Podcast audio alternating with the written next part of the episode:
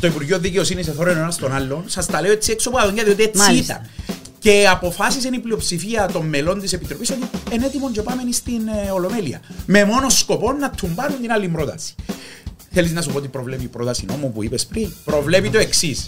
Δεν Εάν αντιληφθήκα αμφισβητώ, αυτό. εάν αμφισβητώ το πραγματικό υπόλοιπο, λέει, μπορώ να προσφύγω στο δικαστήριο.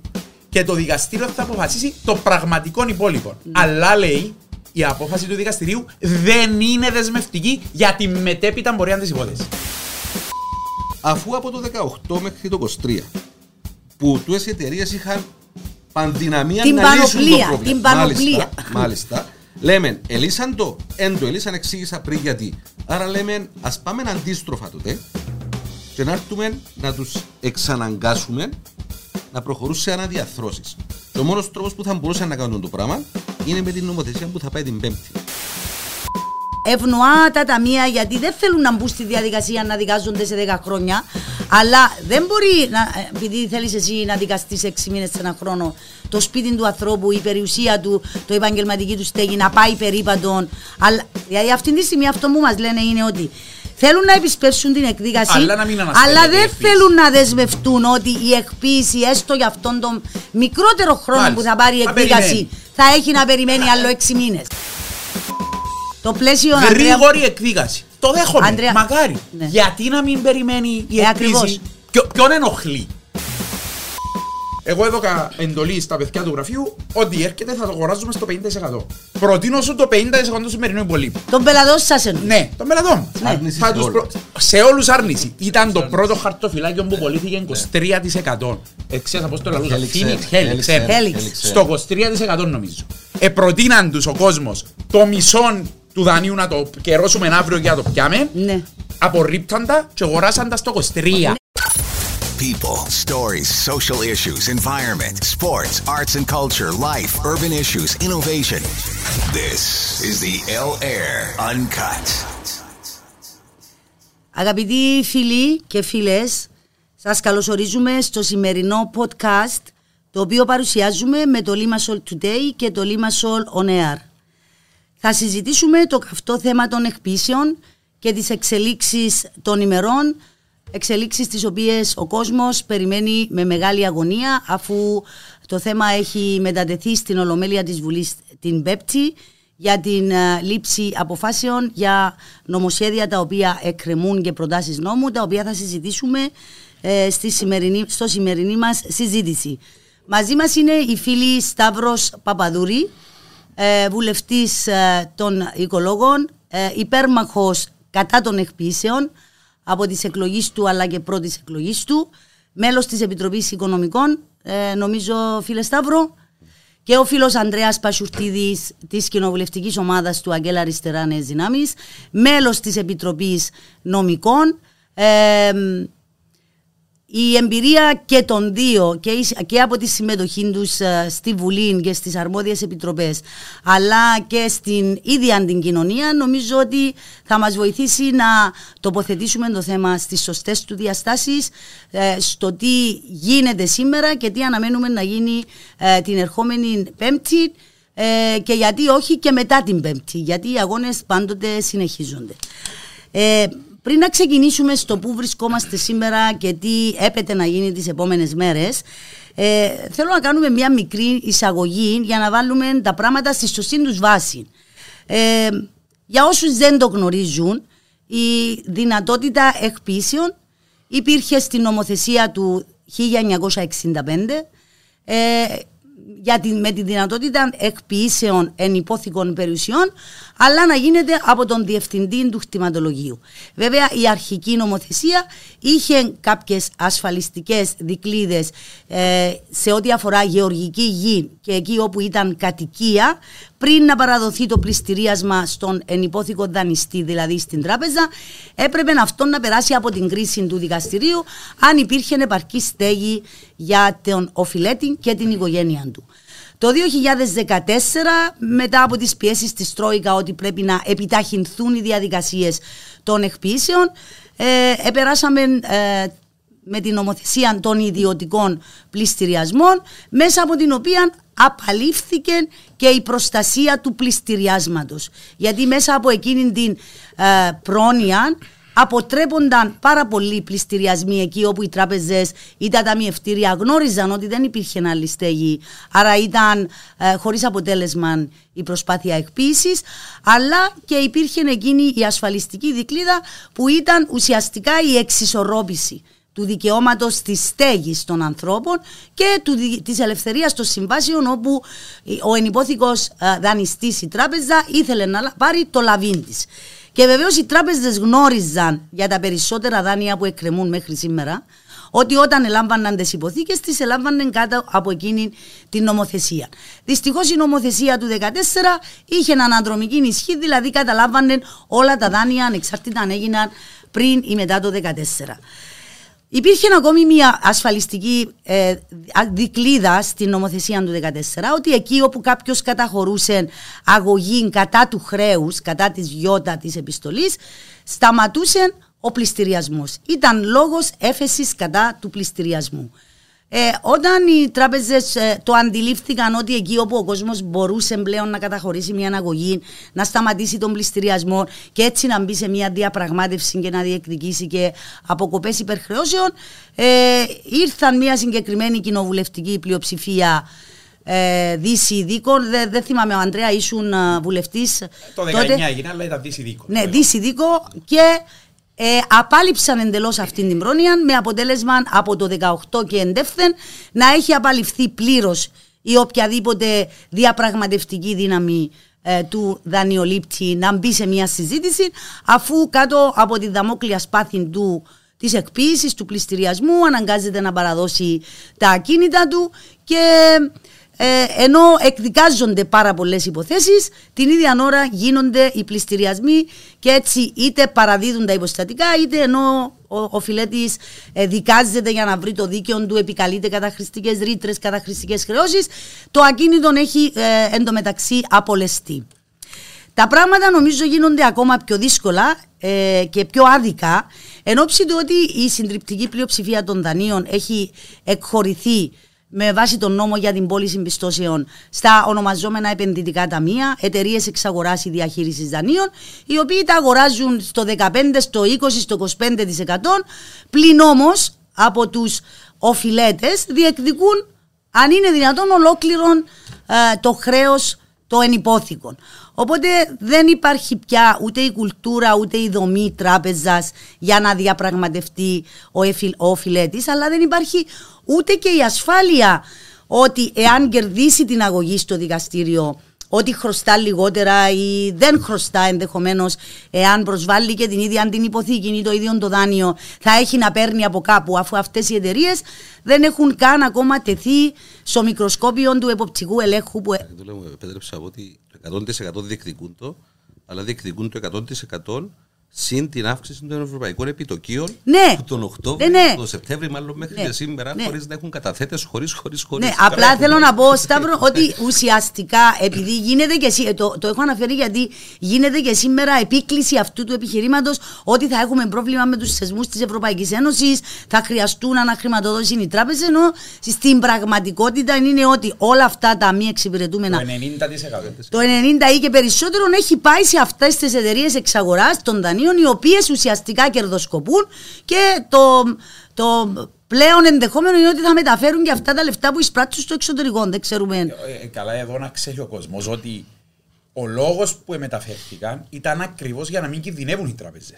Άρα το επιχείρημα που χρησιμοποιήθηκε για Ναι. τα funds τότε, το οποίο χρονολογικά αρκετούλα πρέπει να το έκανες μια τέλεια εισαγωγή, Ναι, ναι. όταν επέρασε το πλαίσιο του 18, καπάκι ήρθε η νομοθεσία και εφαρμόστηκε και ξεκίνησαν να έρχονται τα επενδυτικά ταμεία. Ήταν κομμένο ραμμένο το πλαίσιο του 18 στα επενδυτικά ταμεία. για να έρθουν, Για για να να, πιάνουν τα δάνεια, τα για να χαρτοφυλάκια. πιάνουν τα δάνεια κάτω από, από το ασφαλέστερο Έτσι. δυνατόν θεσμικό πλαίσιο τους συμφέρει. ότι δεν έχετε τίποτε να φοβηθείτε και για να καταλήξω και να έρθουμε στο σήμερα εν τω μεταξύ Υπήρχαν κάποια κινήματα των δανειοληπτών οι οποίοι διαμαρτύρονταν, εφώναζαν. Σιγά σιγά εμποτίστηκε το πολιτικό σύστημα ε, και με την είσοδο βουλευτών όπως είναι ο Σταύρος, ο οποίος εξελέγηκε από το κίνημα ενάντια στις εκποιήσεις για την προστασία των δικαιωμάτων, όχι το συγκεκριμένο κίνημα. Το κίνημα γενικότερα το κοινωνικό για την προστασία του δικαιώματος της στέγης των ανθρώπων ε, εμπήκε κάποιος κόσμος μπροστά. Πιστεύω ότι εμποτίστηκε και το πολιτικό σύστημα. Ότι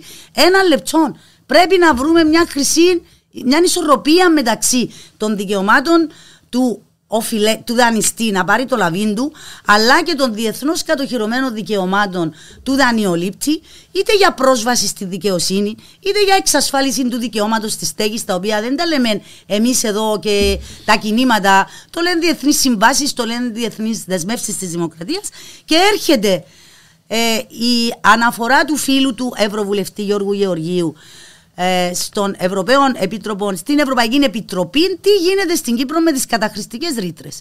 Και έρχεται στο προσκήνιο η οδηγία για τις καταχρηστικές ρήτρες, η 93 του 13, η 13 του 93, με συγχωρείτε, η οποία λέει ότι απαγορεύονται οι καταχρηστικές ρήτρες στις δανειακές συμβάσεις, σε όλες τις καταναλωτικές συμβάσεις, αναφορά φυσικών πρόσωπων. Οι ρήτρες αυτές είναι άκυρες εξ υπαρχή, και αυτό είναι που τους τρομάζει, Σταυρό. Και ξεκίνησε ο κόσμος να επικαλείται ότι εδώ στο συμβόλαιο μου, στη δανειακή μου σύμβαση ή στην υποθήκη μου έχω καταχρηστική ρήτρα. Και τι είναι η καταχρηστική ρήτρα για τους φίλους που μας ακούνε, είναι ένας όρος του συμβολέου που δεν ήταν αποτέλεσμα διαπραγμάτευσης και δημιουργεί μια ανισορροπία. Και ξεκίνησε να βγαίνουν στην επιφάνεια ότι οι κύριες καταχρηστικές ρήτρες είναι οι ρήτρες επιτοκίου. Και Έρχεται ο Ρέιντεν στον Οκτώβριο του 20 και λέει ότι ε, η Κύπρος παραβιάζει την οδηγία στο βαθμό που δεν έχει εντάξει στο νομοθετικό της πλαίσιο ε, την δυνατότητα λήψης προσωρινών μέτρων να σταματά ο πληστηριασμός μέχρι να εκδικαστεί αγωγή. Και είπε ξεκάθαρα ο κύριος Ρέιντενς, και το λένε και όλες οι αποφάσεις του Δικαστηρίου της Ευρωπαϊκής Ένωσης, ότι μέχρι να εκδικαστεί η ουσία της υπόθεσης, εάν επιτρέπεται ο πληστηριασμός, τότε η προστασία που προσφέρει αυτή η οδηγία δεν είναι αποτελεσματική η εφαρμογή της. Και ζήτησαν από την Κύπρο να εισάξει θεσμικών πλαίσιο που να επιτρέπει τη λήψη προσωρινών ένδικων μέτρων να σταματά ο πληστηριασμός με ένα διάταγμα δικαστηρίου μέχρι να εκδικαστεί η αγωγή. Και αντί τόσο η προηγούμενη κυβέρνηση όσο και αυτή η κυβέρνηση να έρθει με νομοσχέδιο να συμμορφωθεί με το ευρωπαϊκό κεκτημένο. Δυστυχώς δεν έγινε αυτό. Υπάρχει μια έτσι στεναρή αντίσταση από τις τράπεζες, από το χρηματοπιστωτικό σύστημα και όλους τους συμμάχους τους.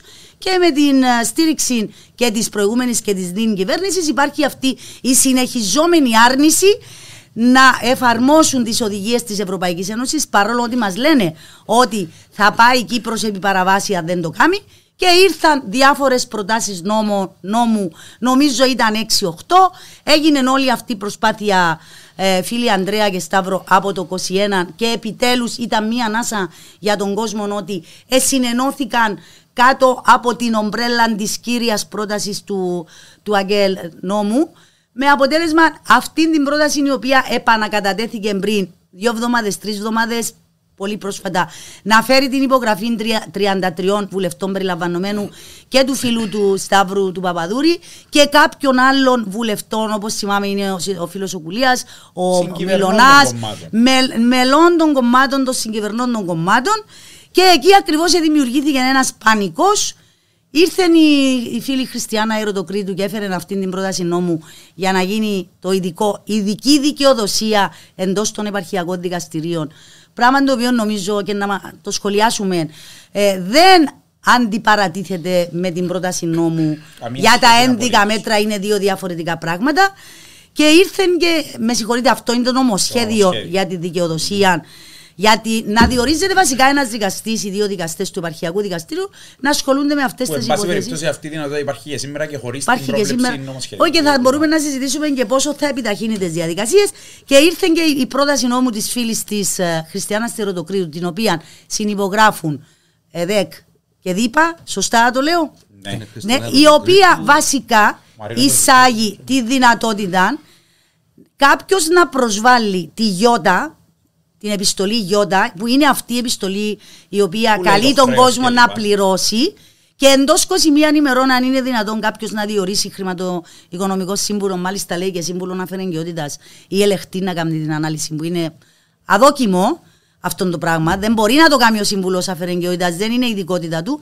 Και εντός 21 ημερών να προσβάλλει, έλεγα πριν με τον φίλο τον Σταύρο, να προσβάλλει τη γιώτα, δηλαδή το χρέος, και δεν υπάρχει πρόνοια ότι αυτό η διαδικασία που να το δικάσει το δικαστήριο και μπορεί να πάρει έξι μήνες μέχρι να δικάσει αν είναι, καλό, αν είναι σωστό το υπόλοιπο, αν είναι λάθος και αν έχει καταχρηστική ρήτρα θέλει χρόνο να το δικάσει.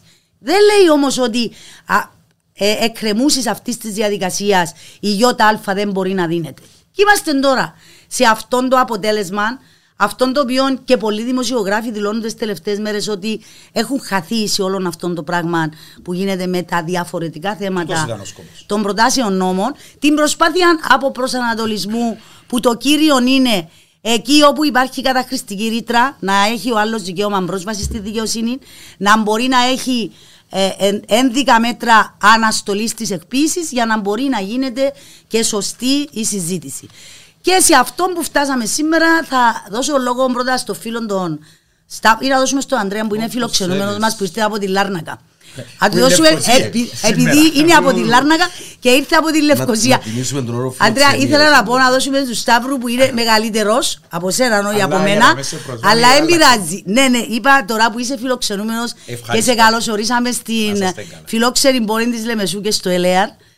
Να μας πεις λίγο την εμπειρία σου και μια πρώτη κρίση πώς τοποθετείς την αναγκαιότητα της πρότασης νόμου της συνενωμένης ε, των 33 βουλευτών.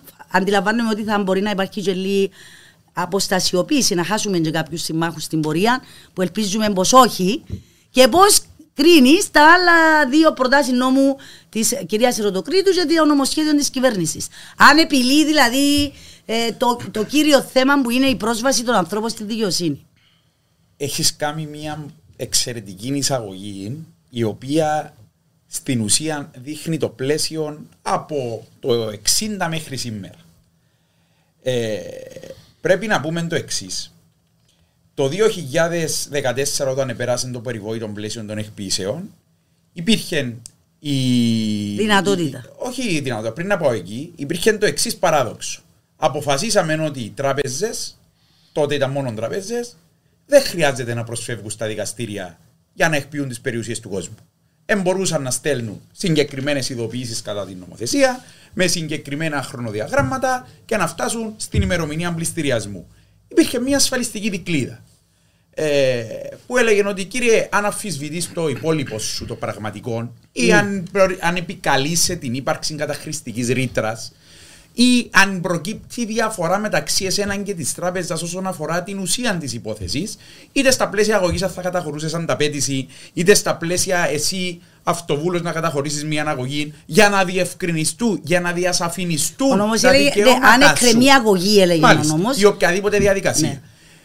Που εγώ και εσύ, σαν δικηγόροι, το πρώτο πράγμα που έμαθα όταν πήγα στη σχολή ήταν αν διαφωνούν δύο άνθρωποι, ο τελικός κριτής είναι το δικαστήριο. Στην Κύπρο αποφασίσαμε ότι δεν χρειάζεται το δικαστήριο. Η τράπεζα είναι υπεράνω και το δικαστήριο. Μάλιστα. Υπήρχε αυτή η ασφαλιστική δικλίδα μέχρι το 18. Κύριε, αμφισβητώ το υπόλοιπο. Κύριε, αμφισβητώ ότι αυτή η ρήτρα είναι νόμιμη, είναι καταχρηστική, μπορεί να επηρεάζει όλη τη σύμβαση. Οι τράπεζες πήραν το χαπάρι, υπήρχε η προσπάθεια να έρθουν τα επενδυτικά ταμεία μέσα να αγοράσουν τα χαρτοφυλάκια Ναι, για και- να εξηγιάνουν τις τράπεζες. Οπότε ήρθαμε το 18, τα κόμματα τα οποία ήρθαν και πέρασαν αυτή την περιβόητη νομοθεσία που πλέον λέει ότι κύριε, δεν και ενδιαφέρει μας. Έτσι να το πούμε λαϊκά, αν αμφισβητείς το υπόλοιπο σου. Ναι. Εν να χάσεις το ακίνητο σου και στο μέλλον που θα αποφασίσει το δικαστήριο, Θα έβρεις το δίκαιο η σου. τράπεζα, ένα αξιόχρεος οργανισμός, ανοίγω μια παρέθεση, είδαμε, μιλούμε στον τόπο που εκλείσαν δύο συστημικές τράπεζες, όχι μια. Κλείσαν η λαϊκή και κλείσαν και ο συνεργατισμός.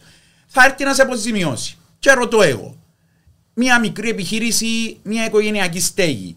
Πώς έξι χρόνια μετά που είναι να βγει στον πληστηριασμό και να τη χωράσει οποιοδήποτε, μπορεί κάποιος να εξισορροπήσει με το να του δώσει η τράπεζα 100.000 όσο γεννή διαφορά του υπολείπου. Δεν ξέρω ποιος μπορεί να βάλει το χέρι του στη φωτιά ότι τούτον εξισορροπεί. Και ήρθαμε Ανδρέα, όμως κάνουμε το ίδιο λάθος. Μιλούμε για να του δώσει η τράπεζα πίσω τι 100.000, η οποία η διαφορά πλέον που αυτό που είναι στο δικαστήριο είναι με τα ταμεία. Μάλιστα. Τα οποία δεν ξέρουμε μια κεφαλουχική Πού θα βάση υπά- έχουν. που- που- και πού θα είναι σε 6-7 χρόνια. Ε. Διότι ο σκοπός των ταμείων, και αυτό είναι που βγάζει η γλώσσα μας μαγιά, που για, σε όσους λένε ότι θέλουμε να προστατεύσουν τους καταθέτες. Τα ταμεία δεν έχουν ούτε καταθέτες, ούτε πελάτες σκοπεύουν να προσελκύσουν. Τα ταμεία έχουν ένα συγκεκριμένο σκοπό. Αγοράζω στο 20, πουλώ στο 100, στο 80, κερδίζω και πάω στο καλό. Μάλιστα. Τούτος είναι ο σκοπός των ταμείων, δεν κρυφκούν το τα ταμεία. Μάλιστα. Τα ταμεία αυτό, γι' αυτόν ήρθαν. Δεν ήρθαν να κάνουν κοινωνική πολιτική. Γι' αυτό και η ανάγκη της πρότασης νόμου της συνενωμένης, να τη Μάλιστα. λέμε ΑΚΕΛ και 33 φίλων βουλευτών, Έδειξε κάτι που δεν. είναι ακόμα πιο σημαντική. Έδειξε κάτι που μέχρι σήμερα πολύ λίγοι το θίγουν. Τι έδωσε το πλαίσιο του 18 στις τράπεζες και στα ταμεία; Τους έδωσε μια εξαιρετικά ετεροβαρή. Ε, Πλαίσιο. ε, ετεροβαρές πλαίσιο και μια εξαιρετικά δρακόντια θέση στη διαπραγμάτευση. Μάλιστα. Διότι όταν κάτσω στο τραπέζι της αναδιάρθρωσης και πάω και ξέρω ότι εάν δεν συμφωνήσω, το επόμενο βήμα είναι να ξεκινήσω να πιάνω επιστολές και σε έξι μήνες στο σπίτι μου να σε Όχι, μα τους πληστηριασμό. το λένε ήδη. Σου, σου λέει η τράπεζα ότι κύριε, σε μια φάση εγώ να σε φέρω σε αδιέξοδο. Τούτη είναι η πρόταση. Αν δεν την μοιάσει, περνώ στο επόμενο επίπεδο. Άρα δεν εξισορροπείται αυτή η διαπραγμάτευση, δεν εξισορροπείται η θέση και εξακολουθεί η τράπεζα ή το επενδυτικό ταμείο να έχει το πάνω χέρι. Και αυτό είναι κάτι που πολλοί το, ε, τους διαφεύγει ότι είναι και αυτόν μέσα στη συζήτηση που πρέπει να τίθεται.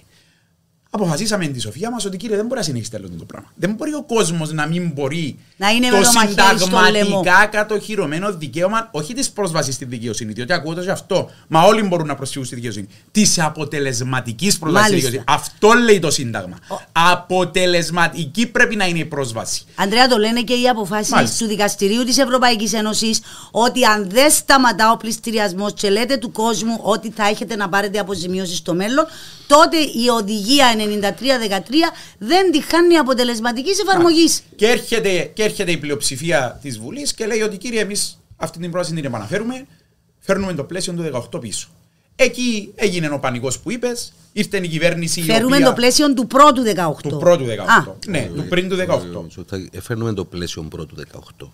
Το πλαίσιο πρώτου 18 ήταν επειδή έχεις έφεση αγωγή στο δικαστήριο. Αναστέλλεται. Αναστέλλεται αυτομάτως. Εδώ είναι να αποφασίζει ο Θα μένει δικαστήριο. μεγάλη διαφορά από εντούτο που μας κατηγορούν ότι πάνε να κάνουμε Οριζόντια οριζόντια και αναστολή. καθολική. Δεν είναι. Είναι φιλτράρισμα μέσω του δικαστή του ίδιου. Δεν είναι αυτόματα η αναστολή. Θα πάεις και πάλι στο δικαστήριο και θα ζητήσεις το ενδιάμεσο διάταγμα. Έχει μεγάλη διαφορά γιατί υπάρχουν και κατηγορίες Ναι. ότι πριν το 18 κάποιοι δανειολήπτε μπορεί να κάνουν κατάχρηση. Και δεν θέλουμε να φτάσουμε στο σημείο να κάνουν κατάχρηση ούτε η μια πλευρά ούτε η άλλη. Όχι. Το Τώρα- ότι θέλουμε είναι ένα δίκαιο παιχνίδι. Και το έχω πει πολλές φορές. Σταύρο, καταλήξαμε σε αυτήν την πρόταση Εγκαταλείξατε αυτή την νόμου. πρόταση. Ναι, ναι, ναι, ναι. Η Η οποία- κυβέρνηση επανικοβλήθηκε να τα λέμε τα πράγματα με το όνομα τους. Και μετά από τέσσερις μήνες που μας ζήτησε, διότι πρέπει να μιλούμε και λίγο πολιτικά, όταν στις 9 του Μάρτια ζητήσαμε μας 15 ημέρες για να φέρουν ολιστικό πλαίσιο για τις εκποιήσει και για τα Μάλιστα. μη εξυπηρετούμενα, ήρθαμε 24 ώρες πριν την περασμένη Πέμπτη της Ολομέλειας και φέραμε μας έναν περιβόητο νομοσχέδιο για τη δημιουργία της ειδικής δικαιοδοσίας. το οποίο είναι καθαρά διαδικαστικής φύσης, εννοώντας ότι απλά δίνει το δικαίωμα στον πρόεδρο του επαρχιακού δικαστηρίου να πιάσει την Αργεντούλα και τον αντίθετο τον Πασουρτίδη που ήδη είναι δικαστές και ως πίεση σας δικάζεται μόνο χρηματοπιστωτικές Άντρεα, θα έρθουμε και σε τούτο γιατί είναι ε, κατά την ταπεινή μου γνώμη που είμαστε στα δικαστήρια πάρα πολλά χρόνια. Ε, είναι μια μεγάλη ψευδέστηση ότι αυτό το πράγμα είναι ειδική Αργεντούλα, δικαιοδοσία. το ανώτατο δικαστήριο. Θέλω να μου πεις για, την, για, την, ε, για τη, τη γνώμη σου εκτός από αυτό το νομοσχέδιο, Για για, την την πρόταση ειδική. της Χριστιανάς Για και την των πρόταση της υπολείπων. Χριστιανάς. Εάν ε, δι- ε, περιπλέκει περισσότερο τα πράγματα, αν ένας δανειολήπτης πρέπει να κάνει έφεση κατά της Ιώτα σε 21 μέρες και αν δεν σταματάει η Ιώτα Α ενώ όσο δικάζεται το θέμα υπολείπου ποιο θα είναι, αφού δεν έχει πρόνοια ότι σταματά ο πληστηριασμός της ΙΑ, εάν πρέπει μετά να κάνει και έφεση κατά της ΙΑ. Θέλει- Δεν το Πώς- ξεκαθαρίζει κανένας. Δεν το ξεκαθαρίζει. Ο λόγος ο οποίος και το περί δικαστηρίων και αυτή είναι μια πρόχειρη πρόταση ανεφάρμοστη. Και αυτό δεν το λέμε εμείς. Για τον περί δικαστηρίων που συζητήσαμε χτες, το λέει το ίδιο το ανώτατο ότι προκύπτουν, ε, δεν μπορούσαν να απαντήσουν σε κάποια πρακτικά Ήρθε ζητήματα. το ανώτατος Βεβαίως, στο ήρθε δικαστή- ο- στη ήρθε ο Βουλή. πρωτοκολλητής. Το Υπουργείο Δικαιοσύνη εθώρε ένας τον άλλον. Σας τα λέω έτσι έξω από τα δόντια, διότι έτσι Μάλιστα. ήταν. Και αποφάσισε η πλειοψηφία των μελών της Επιτροπής ότι είναι έτοιμο και πάμε στην ε, Ολομέλεια. Με μόνο σκοπό να τουμπάρουν την άλλη πρόταση. Θέλεις να σου πω τι προβλέπει η πρόταση νόμου που είπες πριν και να, μου πει, και να την κρίνεις μόνο που τούτο; Πε μου για να δώσουμε τον λόγο και στο φίλο του Σταύρο να μας πει πώς ενώ το φτάσαμε. δικαστήριο θα έχει εξουσία να κρίνει το πραγματικό υπόλοιπο να το αμφισβητήσω, η οποιαδήποτε απόφαση του είναι δεσμευτική. Για ποια είναι η πρόταση, για την πρόταση νόμου της ε, ε, Ρωτοκρίτου που Ναι. λέτε; Προβλέπει το εξής. Δεν Εάν αντιληφθήκα αμφισβητώ, αυτό. εάν αμφισβητώ το πραγματικό υπόλοιπο, λέει, μπορώ να προσφύγω στο δικαστήριο. Και το δικαστήριο θα αποφασίσει το πραγματικό υπόλοιπο. Ναι. Αλλά λέει, η απόφαση του δικαστηρίου δεν είναι δεσμευτική για τη μετέπειτα πορεία της υπόθεσης. Όχι, δεν δεν είναι δεσμευτική για άλλες υποθέσεις. Και για, τη, με- και για Ναι. την εξέλιξη της υπόθεσης. Εσύ Ναι. ξανά άκουσες απόφαση δικαστηρίου. Είναι Όχι, δεσμευτική; είναι απαράδεκτο. Ε, ε, ε, εν πάση περιπτώσει, αυτή η πρόταση νόμου είναι ε, τόσο πρόχειρη και τόσο επιφανειακή και ακόμη περισσότερο περιπλέκει τα πράγματα. Ε, και εγώ ήθελα να πω ποιο είναι το πρόβλημα. Εάν, ε, το θέτω ως ερώτημα, πραγματικά ε, ε, γίνεται μια, ε, ενώναμε την, τη σοφία για να καλύψουμε και τις δύο πλευρές. Εγώ λέω ζούμε σε ένα καπιταλιστικό σύστημα, το τραπεζικό σύστημα υπάρχει, πουλούν τα δάνεια, ε, εντάξαν σε αυτέ τι εταιρείε ότι να μπορούν να εισπράξουν, οι οποίες επιτέλους να καταλάβουν όμως ότι δεν είμαστε στη ζούγκλα, αλλά υπάρχουν ανθρώπινα δικαιώματα, υπάρχουν θεσμοί που πρέπει να τους σεβαστούν. Άρα, εφόσον αμφισβητείτε κύριε Τράπεζα ή κύριε Ταμείο, το υπόλοιπο και ένας ε, ε, δανειολήπτης λέει ότι υπάρχουν καταχρηστικές ρήτρες και η οδηγία για τον έλεγχο των εταιριών αυτό λέει ότι πρέπει να δεσμεύονται από την οδηγία για τις καταχρηστικές ρήτρες. Δηλαδή όπου υπάρχουν να απαλήφονται και να λέγαμε ότι θα υπάρχει το πλαίσιο αμφισβήτησης των χρεώσεων και να μάθουν επιτέλους να το σεβαστούν ότι είμαστε σε μια ευνονού, ευνονούμενη πολιτεία με νόμους, με δικαστήρια και αν το θέμα τους είναι ότι ε, αργούν οι υποθέσεις να βρούμε και έναν τρόπο να εκδικάζονται γρήγορα οι υποθέσεις. Άρα να υπάρχει μια ισορροπία και για τις δύο πλευρές. Το να δικάζονται γρήγορα οι υποθέσεις ε, ευνοά τα ταμεία γιατί δεν θέλουν να μπουν στη διαδικασία να δικάζονται σε 10 χρόνια. Αλλά δεν μπορεί, να, ε, επειδή θέλεις εσύ να δικαστείς 6 μήνες σε ένα χρόνο, το σπίτι του ανθρώπου, η περιουσία του, το επαγγελματική του στέγη να πάει περίπατον. Αλλά, δηλαδή αυτή τη στιγμή αυτό που μας λένε είναι ότι θέλουν να επισπεύσουν την εκδίκαση, Αλλά να μην αναστέλλεται αλλά η δεν εκποίηση. θέλουν να δεσμευτούν ότι η εκποίηση, έστω για αυτόν τον μικρότερο χρόνο Μάλιστα. που θα πάρει η Θα εκδίκαση, περιμένει. θα έχει να περιμένει άλλο 6 μήνες. Τούτον απαντά, συγγνώμη Ναι, Σταύρο και, και- τελειώνω. Τούτον απαντά σε ποιον πλαίσιο καλείται ο δανειολήπτης να διαπραγματευτεί. Διότι δείχνει ότι δεν είναι πρόθυμοι να παραχωρήσουν ούτε εκατοστών των όσων Μάλιστα. κερδίσαν. Το πλαίσιο Ανδρέα, Γρήγορη εκδίκαση. Το δέχομαι. Αντρέα- Μακάρι. Ναι. Γιατί να μην περιμένει η Ε, εκποίηση; ακριβώς. Ποιο- Ποιον ενοχλεί; Ναι. Ποιον ενοχλεί; Και εφόσον η, η, η εκδίκαση θα γίνεται και πιο σύντομα, ποιο θα είναι το πρόβλημα για αυτόν το πιο σύντομο χρονικό διάστημα Δεν μπορεί να να απαντήσει σταματά ο πληστηριασμός. Και για να σου πω, επειδή θα ζούμε και στη βάση που, πώς ο δανειολήπτης καλείται να αντιμετωπίσει τράπεζα ε, και αυτόν το, το εσχρόν περιβάλλον που έχουν δημιουργήσει οι εταιρείες εξαγοράς, είναι απλά το μαχαίρι στο λαιμό. Έτσι. Δεν έχει άλλα όπλα. Και ίσως γι' αυτό έχει δημιουργηθεί και αυτή όλη η αναστάτωση με την εισαγωγή αυτής της πρότασης νόμου. Και θα δώσουμε τον λόγο στον φίλο τον Σταύρο που τα ζει και έξω στην κοινωνία και μέσα στη Βουλή τώρα να μας πει ε, τη θέση του, την ε, πρόταση νόμου της συνενωμένη ΑΚΕΛ και Να το πάρουμε μαζί σιγά σας σιγά, έχει, ναι. την έχεις υπογράψει. Και ε, ποια το- είναι η θέση σου για να την έχεις το υπογράψει, πάρουμε- να το σημαίνει πάρουμε σιγά το σιγά. έχεις διαπιστώσει και για τις άλλες πρόταση νόμου της Ερωτοκρίτου και των νομοσχέδιων της Να κυβέρνηση. το πάρουμε σιγά σιγά που που το άφησες πριν. Το 21 ξεκινήσαμε μια προσπάθεια πρώτα στην Επιτροπή Εμπορίου. Να δώσω το ιστορικό που το 21 και μετά πώς φτάσαμε στην επόμενη, Ναι. στην ερχόμενη Πέμπτη. Όλα τα θέματα εδώ με τις καταχρηστικές ρήτρες. Ήταν στην εμπορίου, ναι. Είχαμε τα στην εμπορίου, όπου προχώρησα. Κοίταξε να πω κάτι και λίγο που να το πω, αλλά είναι η αλήθεια.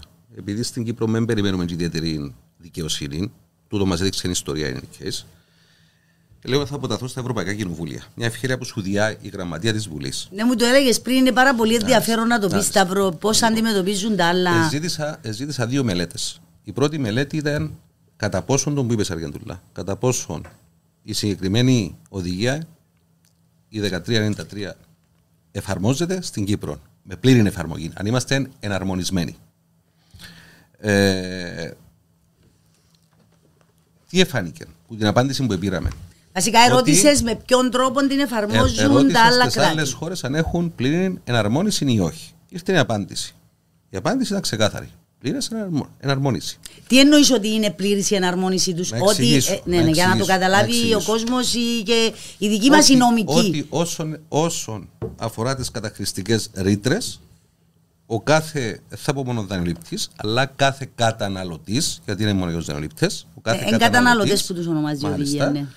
μπορεί στο τέλος της ημέρας να επικαλεστεί ότι υπάρχουν καταχρηστικές ρήτρες και μπορεί να ζητήσει την ανάλογη θεραπεία με το που είναι ο Ανδρέας. Έγκαιρη, αποτελεσματική θεραπεία, όχι μια υποθετική θεραπεία. Το αποτέλεσμα τούτον εστάληκε, είχα το στείλει θυμούμε στο Γενικό Εισαγγελέα, είχα το στείλει στο Χρηματοοικονομικό Επίτροπο, στην Υπηρεσία Προστασίας του Καταναλωτή, αν θυμάμαι καλά, και στον Υπουργό. Και ζήτησα τι είναι η εισήγησή τους. Σταύρος, συγγνώμη που σε διακοπτού μου. Είπες πριν, που είναι πολύ σημαντικό, ότι σε αυτές τις χώρες που έλεξες, σου επιβεβαίωσαν ότι για να προχωρήσει ο πληστηριασμό. δεύτερη μελέτη. Α, α, Μισό οκ, λεπτά, για γιατί άλλη επειδή πρώτη. ανάφερε στη Α, συγκεκριμένη οδηγία, οκ. ε, να το πάρουμε σιγά σιγά. Στάληκε στο Γενικό Εισαγγελέα. Ανταποκρίθηκε και είπε ότι όντως οι δικαστές στην Κύπρο πρέπει να εξετάζουν τις συμβάσεις για καταχρηστικές ρήτρες. Είχαμε μια μεγάλη συζήτηση. Τελικά υπήρχε μια προσπάθεια από την νομική υπηρεσία ε, να μας πούν ότι στην νομοθεσία θα βάλουμε ότι δύναται οι δικαστές να. Τελικά δεν το δεχτήκαμε. Και σήμερα ο περικαταναλώσεως λέει ξεκάθαρα ότι οι δικαστές εξετάζουν αυτεπάγγελτα για την ύπαρξη καταχρηστικών ρητρών. Που το βάρτε στην πάντα. Πάμε μετά στη δεύτερη μελέτη που ζήτησαμε. Που ήταν ακριβώς ένα απλό ερώτημα. Που δημιουργήθηκε από τη στρέβλωση του 18 όπως την περιγράψετε. Ρωτούμε αν στις υπόλοιπες χώρες προηγείται ο πληστηριασμός και μετά το καθορισμός του νόμιμου ποσού οφειλής. Ναι. Ανταποκριθήκαν 18 ευρωπαϊκά κοινοβούλια και η απάντηση ήταν ότι τα 14 ευρωπαϊκά κοινοβούλια μα ξεκαθαρίσαν ότι δεν έχουμε έτσι σύστημα. Πάντα προηγείται η απονομή δικαιοσύνης, Η ο ουσία. καθορισμός, η ουσία, ο Ουσίας. καθορισμός του νόμιμου ποσού και μετά η οποιαδήποτε θεραπεία. Τέσσερις χώρες ανταποκριθήκαν ότι είναι κάπως διαφοροποιημένο το σύστημα τους, αλλά επιτρέπουν ακόμα και μεταγενέστερα του πληστηριασμού να γίνει ακύρωση του πληστηριασμού. Άρα διαφάνηκε ότι η Κύπρος είναι η μοναδική χώρα σε ολόκληρη την Ευρώπη σήμερα που επιτρέπει να γίνεται ο πληστηριασμός, που ξέρουμε ότι γίνεται σε 120 ημέρε με κάποιες επιστολέ, ενώ το νόμιμο, το νόμιμο ποσό οφειλής μπορεί να εκδικαστεί σε 6-8 χρόνια ή πόσο θα πάρει. Ναι. Έχοντας τότε τα αποτελέσματα, ξεκινήσαμε μια συζήτηση στην Επιτροπή Οικονομικών. Στην Επιτροπή Οικονομικών αντιληφθήκαμε ότι υπήρχαν ήδη προπάρχουσε κοντά στις 14 προτάσεις. Ναι, οι οποίες είχαν να κάνουν και με την διάφορα αναστολή πράγματα. των Μάλιστα, εκπλήσεων. Τότε μάλιστα. νομίζω οι 6-8 ήταν Διάφορες οι ουσιαστικές για να δοθούν τα ένδικα μέτρα. Ναι. Γι' αυτό είπαμε ότι αφού είναι επίγον, γιατί όπως ανέφερε και ο Αντρέα και εσύ Αργεντούλα, οι εταιρείες εξαγορά πιστώσεων, εγώ υπολογίζω ότι σε 2-3 χρόνια εξαφανιστήκαμε υπερκέρδη από την Κύπρο. Το να το ξέρει ο Μπορεί να κόσμος. περάσουν σε άλλα χέρια. Ναι, το βλέπουμε τώρα όταν πάει για αναδιάθρωση. Λέει εμείς φίλε έκαμε αναδιάθρωσει. Εμείς διούμε στου 18 μήνες, 24 μήνες να ξοφλήσει το ποσό, μην είναι δανείσει του άλλη τράπεζα. Ναι, ναι, ναι. Υπάρχει η πρόθεση ότι στα 2-3 χρόνια τέλος. Άρα, είπαμε να επικεντρωθούμε, εν της σοφία της Επιτροπή Οικονομικών, είπαμε θα επικεντρωθούμε στο πιο άμεσο, που είναι πώς αλλάσουμε την νομοθεσία του 18. Επιάσαμε από τις 19 προτάσεις, 6 προτάσεις που είχαν μια σχετικά παρόμοια προσέγγιση, ναι. Ενοποιήσαμε τις σε μία πρόταση και είναι το αποτέλεσμα της πρότασης που έχουμε την πέμπτη μπροστά μας. Το οποίο Η οποία- βασικά η ουσία η του οποία λέει είναι. το εξής απλό. Λέει ότι έχεις λόγους αναστολής του πληστηριασμού. Όταν πιάσεις δηλαδή τη γιώτα Α που σε ειδοποιεί ότι είναι να γίνει πληστηριασμός σε τέσσερις μήνες κτλ., έχεις το δικαίωμα να προχωρήσεις με αναστολή πληστηριασμού. Το δικαίωμα τούτον υπάρχει ήδη σήμερα. Αλλά υπάρχει για ορισμένους γελίους λόγους. Τυπικούς. Τυπικούς. Εμείς μπήκαμε στην ουσία και λέμε ότι ακόμα ένας λόγος για να αιτηθείς το ειδικό διάταγμα αναστολής πληστηριασμού είναι η ουσία. Καταχρηστικές ρήτρες, υπε, ε, Παράνομες χρεώσεις. παράνο, παράνομια ή παρατυπία τόσο στις δανειακέ συμβάσεις όσο και στις υποθηκεύσεις. Ναι, ναι, ναι. Τούτον αναφέρει Ναι. η πρόταση νόμου. Για να απαντήσουμε επίσης κάτι που δεν ξέρω για- γιατί γίνεται το πράγμα, μάλλον για πολιτικούς σκοπούς. Λένε ότι είναι να καθυστερήσουμε καθολικά και οριζόντια όλους τους πληστηριασμούς. Όλοι θα πιάσουν αναστολή πληστηριασμού και θα εκδικάζονται μετά από 6-8 χρόνια και θα δημιουργηθεί το, το μεγάλο πρόβλημα που να χρειαστούν κεφάλαια οι τράπεζε κτλ. Δεν υπάρχει κάτι τέτοιο. Το τι λέει η πρόταση, αφού ετούμε το ενδιάμεσο διάταγμα αναστολής πληστηριασμού, τούτον εκδικάζεται, δίνεται απάντηση σε 1,5 μήνα. Άρα, σε 1,5 μήνα, φιλτράρει ο ίδιος ο δικαστής και λέει ότι φίλε, εσύ όντως αχάσει την περιουσία σου. Το μου είπε ο Αντρέα ότι μετά από 6-8 χρόνια να πιάσεις αποζημίωση, δεν και λέει κάτι. Σωστό. Άρα- Μα έχω και αποφάσεις τώρα Μάλιστα. που λέγουν ότι το Μάλιστα. δικαίωμα στη στέγη είναι πολλά σημαντικό επίσης. Για σένα, ναι, θα εγκρίνω αυτόν το ενδιαμέσο διάταγμα και θα σε στείλω στο δικαστήριο να πάρεις όσο χρόνο χρειάζεται. Άρα, Σταυρός, Κάποιο όμως ο οποίος αποδεδειγμένα είναι στρατηγικός καποπληρωτή. Για να, ξε- για να φύγουν και που δίνουν το παραμυθάκι με τους στρατηγικού που καποπληρωτέ. δεν ξέρουμε ακόμη πόσοι είναι και Δεν ποιοι θέλουν είναι. να ξέρουν. Γιατί αυτό. δεν μας Δεν του θέλουν- Δεν θέλουν κατονομάζουν. να ξέρουν. Αρέσκουν να καλαθιάζουν. Εκείνος που κατασκεύασε τον ορισμό έπρεπε να ξέρει τα χαρακτηριστικά του. Ναι. Άρα, ε, ο δικαστής, αν δει έναν ιστορικό, που να θυμίσω τώρα ότι την περασμένη Πέμπτη ψηφίσαμε μια πρόταση νόμου που επισυνάπτεται το ιστορικό του κάθε δανειολήπτη στην επιστολή Θ. Άρα ο δικαστής μπροστά του έχει όλο το ιστορικό. Ένα απλό το πράγμα. Αν ο δικαστής δει έναν δανειολήπτη ο οποίος δεν επλήρωσε ποτέ τίποτε, έκαμε κατάχρηση του συστήματος, στο τέλος της μέρας θα του πει φίλε, για σένα δεν υπάρχει αναστολή πληστηριασμού, πήγαινε στο καλό. Για να σταματήσουν το παραμυθάκι με τους στρατηγικούς καοπληρωτές, ότι προσπαθούμε να κάνουμε πλάτες στους στρατηγικούς καοπληρωτές. Σταυρό, εγώ θέλω να πω κάτι. Ναι. Ουσιαστικά αυτή η πρόταση νόμου, η συνενωμένη να τη λέμε των 33 βουλευτών, που, ε, που στέκεται απέναντι της η κυβέρνηση και τα κόμματα της, ε, της ε, κυβέρνησης, ε, είναι εναρμονιστικό νόμος, είναι εναρμονιστική πρόταση νόμου. Να του δούμε το Και καλό. αυτό θα έπρεπε να ήταν καθήκον και πρωτοβουλία της κυβέρνησης. Δεν είναι εξωφρενικό ότι ε, ενώ κάνουμε, κάνετε το καθήκον της κυβέρνησης για να συμμορφωθεί με το ευρωπαϊκό κεκτημένο, για να σεβαστούμε τις οδηγίες αφού είμαστε και πλήρες μέλος, αφού θέλουμε και Ευρωπαίων ειδικών αντιπρόσωπων να μας βοηθήσει στο Κυπριακό, να δείξουμε αυτόν τον αναγκαίο σεβασμό στο κεκτημένο της Ευρωπαϊκής Ένωσης, να κατατίθεται από την, αντι, από την αντιπολίτευση, βεβαίως και με κάποιους βουλευτές που ανήκουν στα συμπολιτευόμενα κόμματα και να βρίσκει απέναντι της να το αντιστρατεύεται η ίδια η κυβέρνηση. Αυτόν πώς το κρίνουμε, Ε, πώς ε, το ε, τοποθετούμε; ε, επέτρεψα απλά Δεν να είναι τελειώσω. ρεζιλίκιν αυτόν διεθνώς ή προς την Ευρωπαϊκή Ένωση; Για να του λέω, επιτρέψτε να τελειώσω. Ναι. Να τελειώσω σε δύο Όχι, λεπτά. εντάξει, τελειώνω απλά το. λέω ότι η φιλοσοφία Ε, να βοηθήσει ακριβώς αυτού, το που με ρώτησες. ε, δεν να το αναδείξουμε Θα ότι είναι, βοηθήσει. είναι εναρμονιστικό στο τέλος της ημέρας. Θα βοηθήσει τούτο που ερώτησες. Γιατί ένα, ένα άξιο απορίας.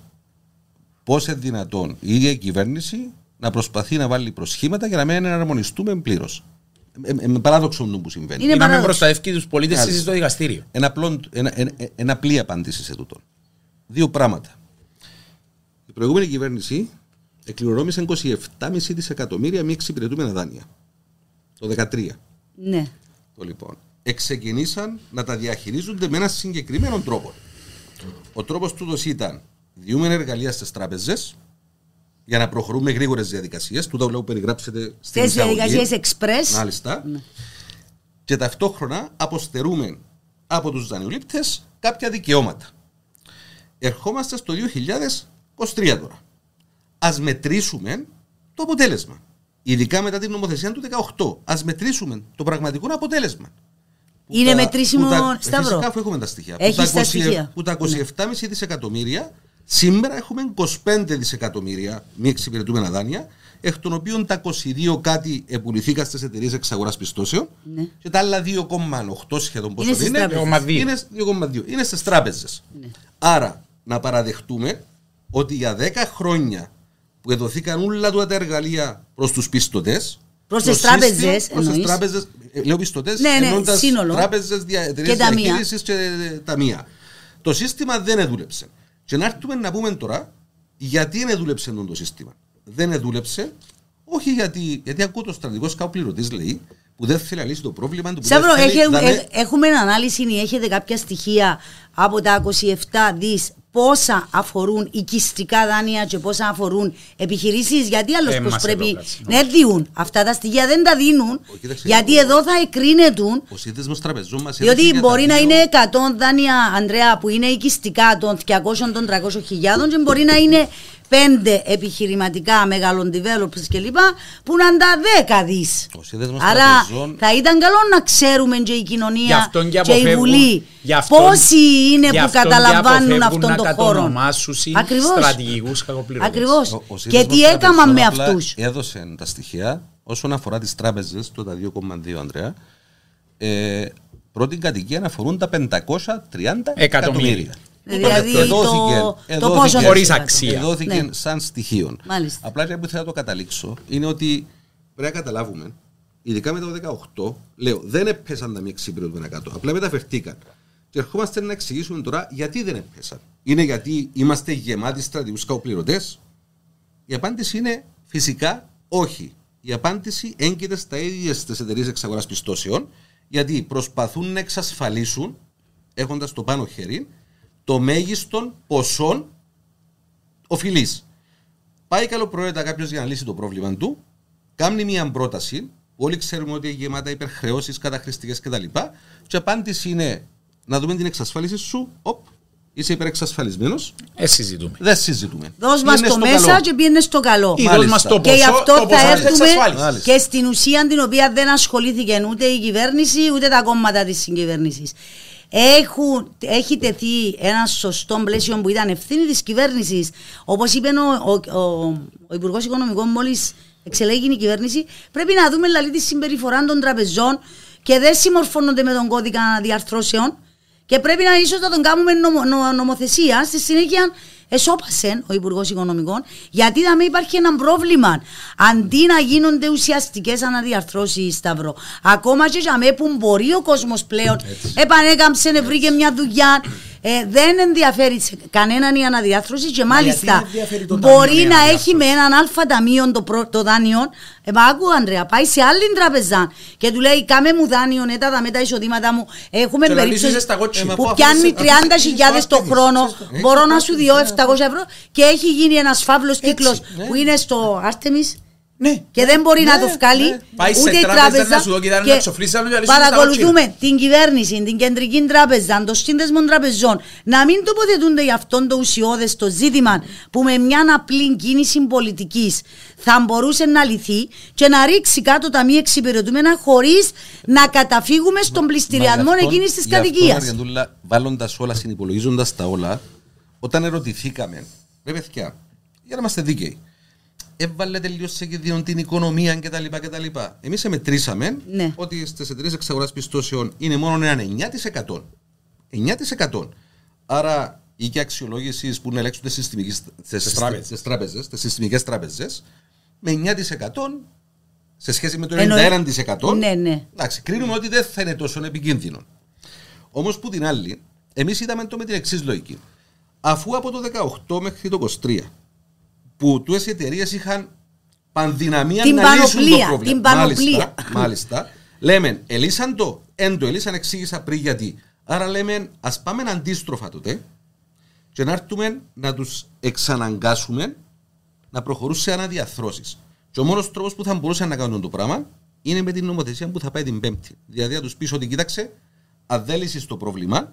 Την ο δανειολήπτης νομοθεσία θα έχει το εννοείς της δικαίω- συνενωμένης της πρότασης συνενωμένης πρότασης, ναι, ότι ναι, ναι, ο κόσμος ναι. θα δικαιούται να Μάλιστα. εξασφαλίζει Αν προσωρινό δεν διάταγμα. απειλήσεις, Αργεντούλα μου, αν δεν απειλήσεις Να εξισορροπείται την η θέση. εταιρεία Ναι. εξαγορά πιστώσεων, αν δεν τους απειλήσεις, να τους πεις ότι αν δεν εφαρμόσεις τον κώδικα, έχει ο δανειολήπτης το δικαίωμα να αποταθεί για το ενδιάμεσο και να Ναι. μείνει η διαδικασία. Σταύρο, όμω να πω και παγωμένη. κάτι άλλο πιο προχωρημένο. Μα ακόμα και να, α, το αν περάσει η νομοθεσία και ένας δανειολήπτης εξασφαλίσει προσωρινό διάταγμα να σταματήσει τον πληστηριασμό, αυτόν το πράγμα βλέπεις στην πράξη, στη ζωή, είναι ότι δημιουργεί άλλο κλίμα διαπραγμάτευσης. Ε, φυσικά. Γιατί εξαναγκάζονται να κάτσουν στο τραπέζι της συζήτησης, είναι η εξαναγκάζεται να αποκόψει Τούτη είναι η τις ουσία. Τούτο πραγματικέ λέμε. Τούτη είναι η υπερχρεώσεις. Αφού δεν ουσία. μπορούμε να πάμε Ναι. ευθεία, Βασικά- θα πάμε λίγο πλάγια. Τούτη Ναι, είναι η βασικά ο λόγος που δεν το θέλουν οι τράπεζες τούτον το Είναι ότι προσωρινό ενώ προς διάταγμα τα χέρια των είναι δανειστών. για να μην Μάλιστα. έχει Μάλιστα. καμία διαπραγματευτική Και απλά δύναμη. θέλουμε να εξισορροπήσουμε τη Ακριβώς. διαπραγμάτευση. Και να λέει του κόσμου ή θα μου δώσει το ακίνητο ή Τα- Το αύριο. ποσό που αξίζει το ακίνητο. Ναι, Θέλεις ή- να το σώσεις, ναι, δεν έχει ναι. πρόβλημα. Εγώ εκτιμώ το 180.000, Ναι. φέρτε και Ή από αύριο Να- ξεκινώ να- να- πληστηριασμό. Να, πω- να πω και κάτι παρατραβημένο. Εντελώς παρατραβημένο, αλλά να το πω. Γιατί πέρασε μου το μυαλό μου. Πες ότι μια εταιρεία, είχε εταιρεία Εγόρασε ένα δάνειο στο 30%. Και βλέπει ότι έκανε μια αλλαγή στο πλαίσιο των πληστηριασμών που υπάρχει πιθανότητα να την καθυστερήσει να ρευστοποιήσει. Ε, καλά, έχει πρόβλημα να το πουλήσει πίσω.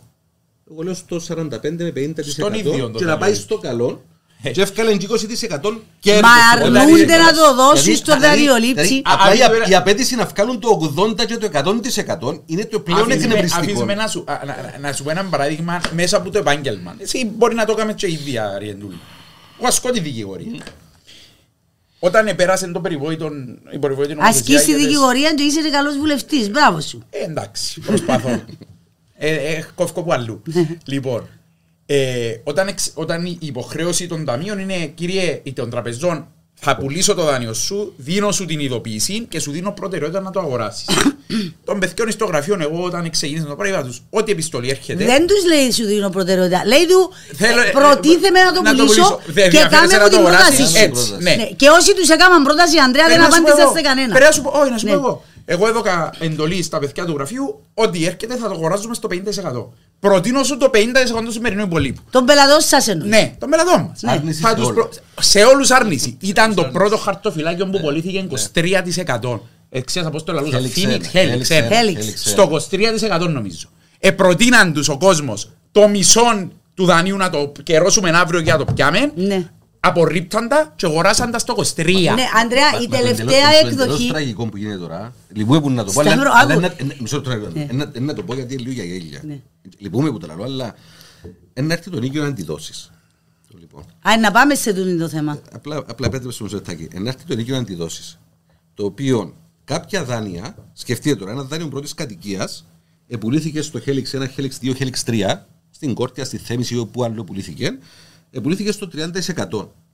Και να έρθει το Υπουργείο Οικονομικών τώρα να τους πει αγοράζοντα το 65% της αγοράς αξίας της κατοικίας. Μάλιστα. Δηλαδή, αντί να το κάνει που μόνο του το Υπουργείο Οικονομικών απευθείας, εφάτσισε του έναν κύκλο του δανείου σε μια εταιρεία εξαγοράς πιστώσεων για να έρθει να τους δώσει κέρδος Μάλιστα. και να το πιάσει ξανά πίσω. Να το... Τούτο και να- αν αυτό δεν είναι είναι το πιο- γύρι. Ε, ε, Σταύρο, επειδή νομίζω ότι οδηγούμαστε, ήταν πολλά ζωντανή η συζήτηση μας και δεν καταλαβαίνουμε ότι περνάει η ώρα μας.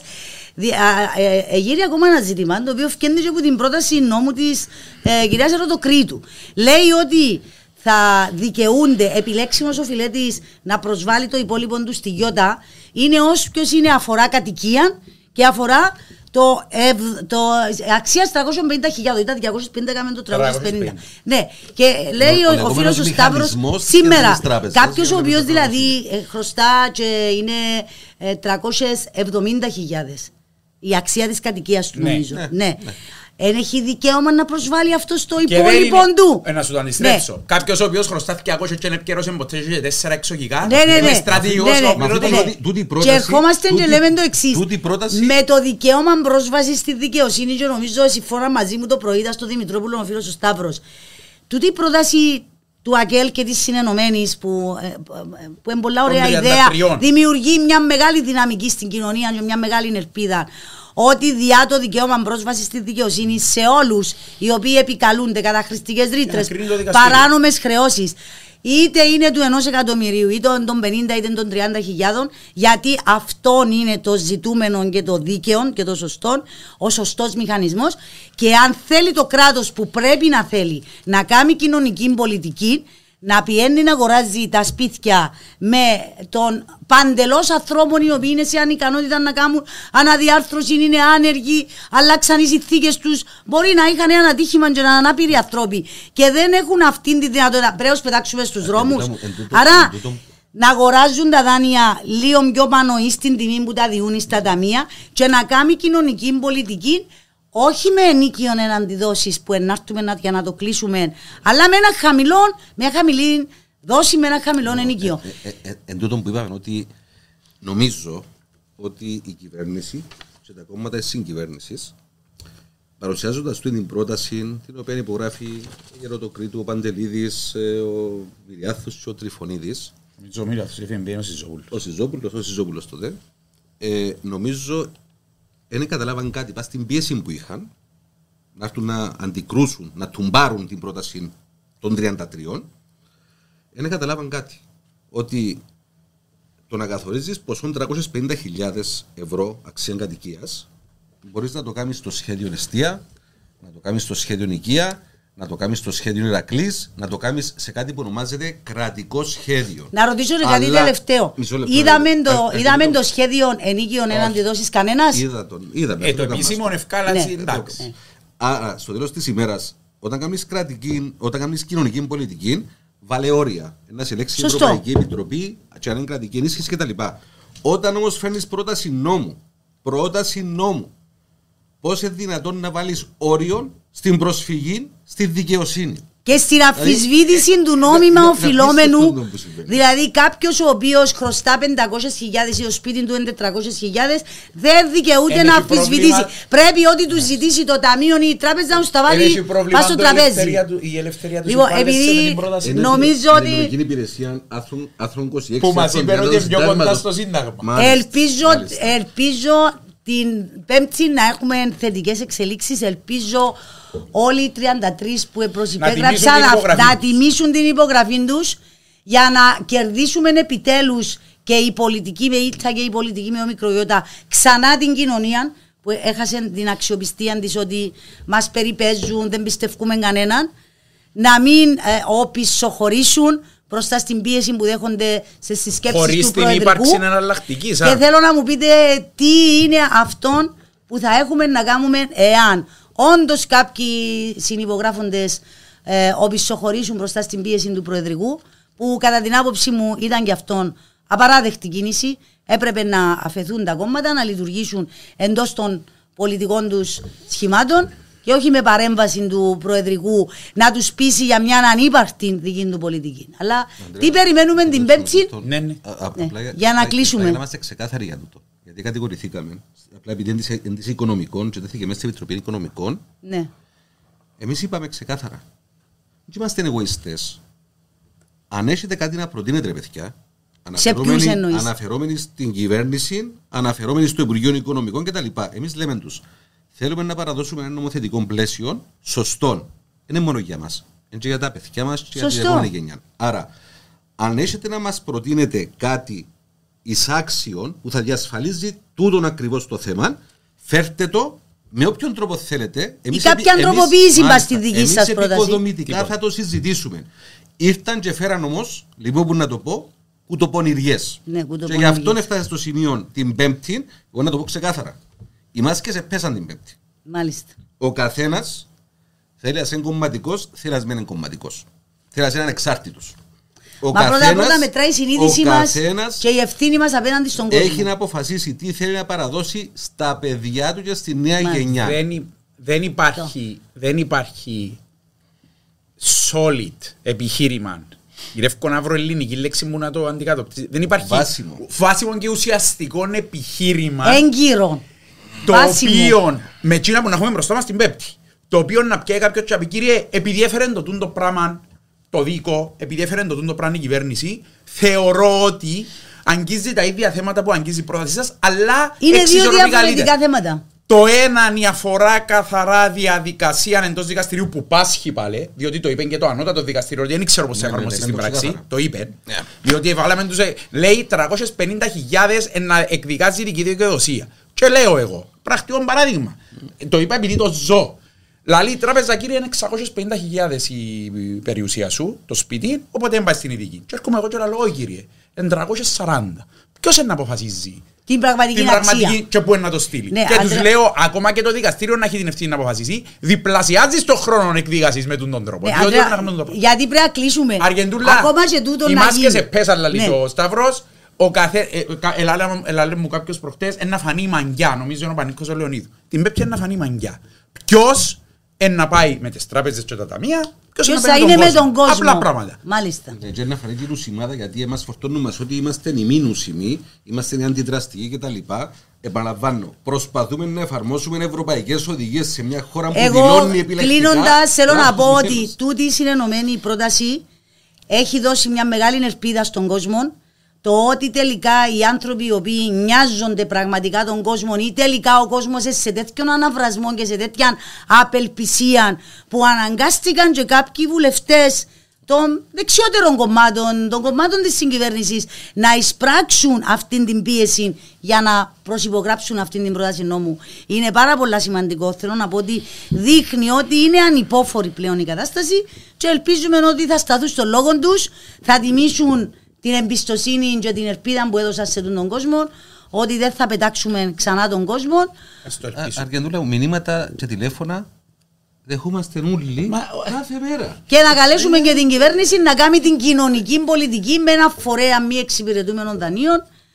Και όταν θα έρθει και το σχέδιο, ε, θα μπορούμε ίσως να το ξανασυζητήσουμε, το σχέδιο ενίκειων έναντι δόση, γιατί πραγματικά σας πω κάτι, ένας που έχει να πληρώνει 700 ευρώ τη δόση του, ε, ε, πληρώνει και τη δόση του, δεν πάει να πληρώσει 700 ή 800 ή 1000 ευρώ ενίκιο, διότι δεν μας είπαν ακόμα πόσο θα είναι το ενίκιο Το εναντί ενίκιο για δόσης. πέντε χρόνια δεν Αν θα μιλούμε είναι. για αγοραίων ενίκιο. Δεν θα υπάρχει ενίκιο για Α, πέντε δεν θα χρόνια. Να πάει υπάρχει στα ενίκιο. 14 πέντε, μετά, για πέντε. μετά από τα Ναι, πέντε ναι, χρόνια. Και μετά θα αποφασίσεις αν ξεκινά. το επαναγοράσεις ή όχι Μάλιστα. το σπίτι. Υπάρχει Λοιπόν- περίπτωση κάποιος ο οποίος σήμερα, για να το πω έτσι τον κόσμο, ξέρει, ε, μη βιώσιμος σε πέντε χρόνια να βρει 250.000 ή 280 να αγοράσει το σπίτι του πίσω. Ε, κάποιος ο οποίος, ε, Ανδρέα, ή κάποιος ο οποίος είναι 60 χρόνια και είναι χαχά με το ένα πόδι Να εκτός μην πω αγοράς στις ευάλωτες εργασίας. ομάδες και ποιοι να Στις δικαιούνται. 65 ε, να μπορεί να βρει δουλειά για να Όταν μπορεί να εφρόντισε επανέλθει. εταιρεία στο Υπουργείο Οικονομικών να ρωτήσω για το ενίκιο αντιδόσεις πριν 6 μήνες.